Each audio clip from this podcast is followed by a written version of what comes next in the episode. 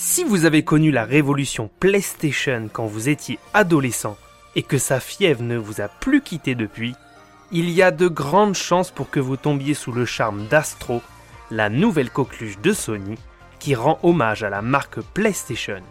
Si Nintendo a su se construire un véritable héritage depuis 35 ans d'existence sur le marché vidéoludique, qu'en est-il de Sony et de sa marque PlayStation, devenue un véritable phénomène de société depuis son arrivée tardive dans le monde des consoles de jeux Bonjour à tous et bienvenue dans Game Over.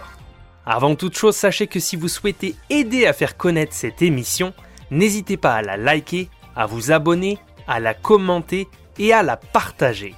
Merci à tous. Présent sur le marché du jeu vidéo depuis 1995 avec sa révolution PlayStation, la marque japonaise a su bousculer la hiérarchie des constructeurs en poussant Nintendo de son fauteuil de leader, en éclipsant Sega du marché du hardware au début des années 2000 et en réussissant à étouffer les assauts de Microsoft depuis 15 ans dans la course à la puissance. Ce parcours, aussi extraordinaire soit-il, n'aurait certainement pu être réalisé sans le soutien des éditeurs tiers, de machines et d'accessoires mémorables rentrés dans la culture populaire, et de personnages créés par les studios internes s'installant au fur et à mesure des générations de consoles.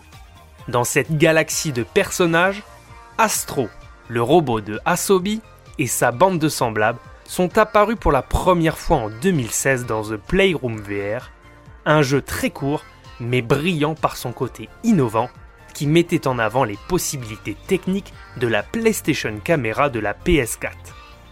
Grandi par cette apparition remarquée, Astro est revenu deux ans plus tard dans une aventure visant à faire craquer le public pour le casque de réalité virtuelle de Sony en jouant les ambassadeurs de la marque.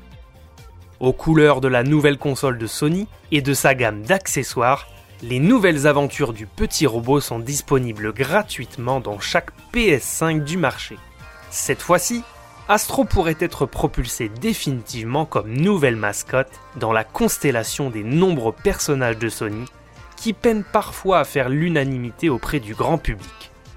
Amoureux de l'univers PlayStation ou non, vous auriez tort de ne pas lancer ce titre accrocheur mettant en scène l'un des personnages les plus kawaii que Sony pu créer. Et pour vous, quel est votre personnage préféré créé par la marque?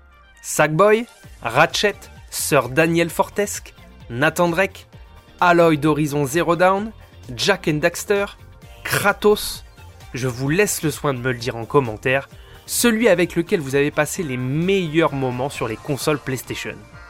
À travers un jeu de plateforme 3D rafraîchissant et mignon à souhait, le studio japonais vous proposera d'exploiter 100% des capacités de la manette DualSense en plongeant à l'intérieur de l'architecture de la PlayStation 5 pour y vivre une aventure de quelques heures. Soyons honnêtes sur la marchandise, le titre se veut accessible aux plus jeunes avec un level design simple et efficace, le rendant ouvert à tout public. Durant les quelques heures proposées, vous découvrirez la promesse de la marque avec sa manette révolutionnaire embarquant plusieurs technologies. Les gâchettes adaptatives, les retours haptiques, de multiples vibrations, la fonction micro, le gyroscope et un pavé tactile. Difficile à décrire sur le papier, les nouvelles sensations manette en main sont réellement impressionnantes. Il faudra vivre certaines situations pour vraiment comprendre les perspectives d'avenir que la manette DualSense réserve aux joueurs. Les micro-vibrations dans chaque partie de la manette renforcent l'immersion sur chaque revêtement parcouru, à l'instar de ce que proposent les vibrations HD de la Switch. Sable, pluie, eau, neige se reconnaîtront même les yeux fermés. Si le pavé tactile la fonction gyroscopique et le haut-parleur de la manette restent semblables à ce que l'on pouvait trouver sur la PS4, c'est en revanche plus innovant en ce qui concerne les gâchettes adaptatives. Proposant une résistance et des vibrations lorsque vous les actionnez avec une arme ou dans certaines phases de jeu, vous pourrez concrètement sentir un frein dans leur course qui nécessitera une pression supplémentaire pour aller jusqu'au bout. La sensation est grisante, c'est du jamais vu. bourré de références, de clins d'œil aux personnages iconiques de la marque, aux jeux, aux accessoires et aux consoles de Sony, l'aventure d'Asobi Studio vous emmène à parcourir les entrailles de la PlayStation 5. La jungle du GPU, la station climatisante, le circuit SSD et la prairie de la RAM sont autant de niveaux qui vous sont offerts pour tenter d'atteindre le but ultime du titre, collectionner 100% des artefacts pour aménager votre labo PlayStation. Véritable musée retraçant l'histoire de la marque à travers le temps. Nombreuses seront les fois où vous sauterez de joie en les récupérant, où vous serez parcouru par un frisson de nostalgie en les admirant sous tous les angles. En compagnie d'un jeune joueur, il sera d'ailleurs difficile de vous empêcher de jouer les historiens de la PlayStation, un excellent moment de partage, soit dit en passant. L'une des grandes forces du titre est justement de pouvoir satisfaire les petits comme les grands, à vous la nostalgie et le sourire aux lèvres face aux multiples animations craquantes de la bande des petits robots.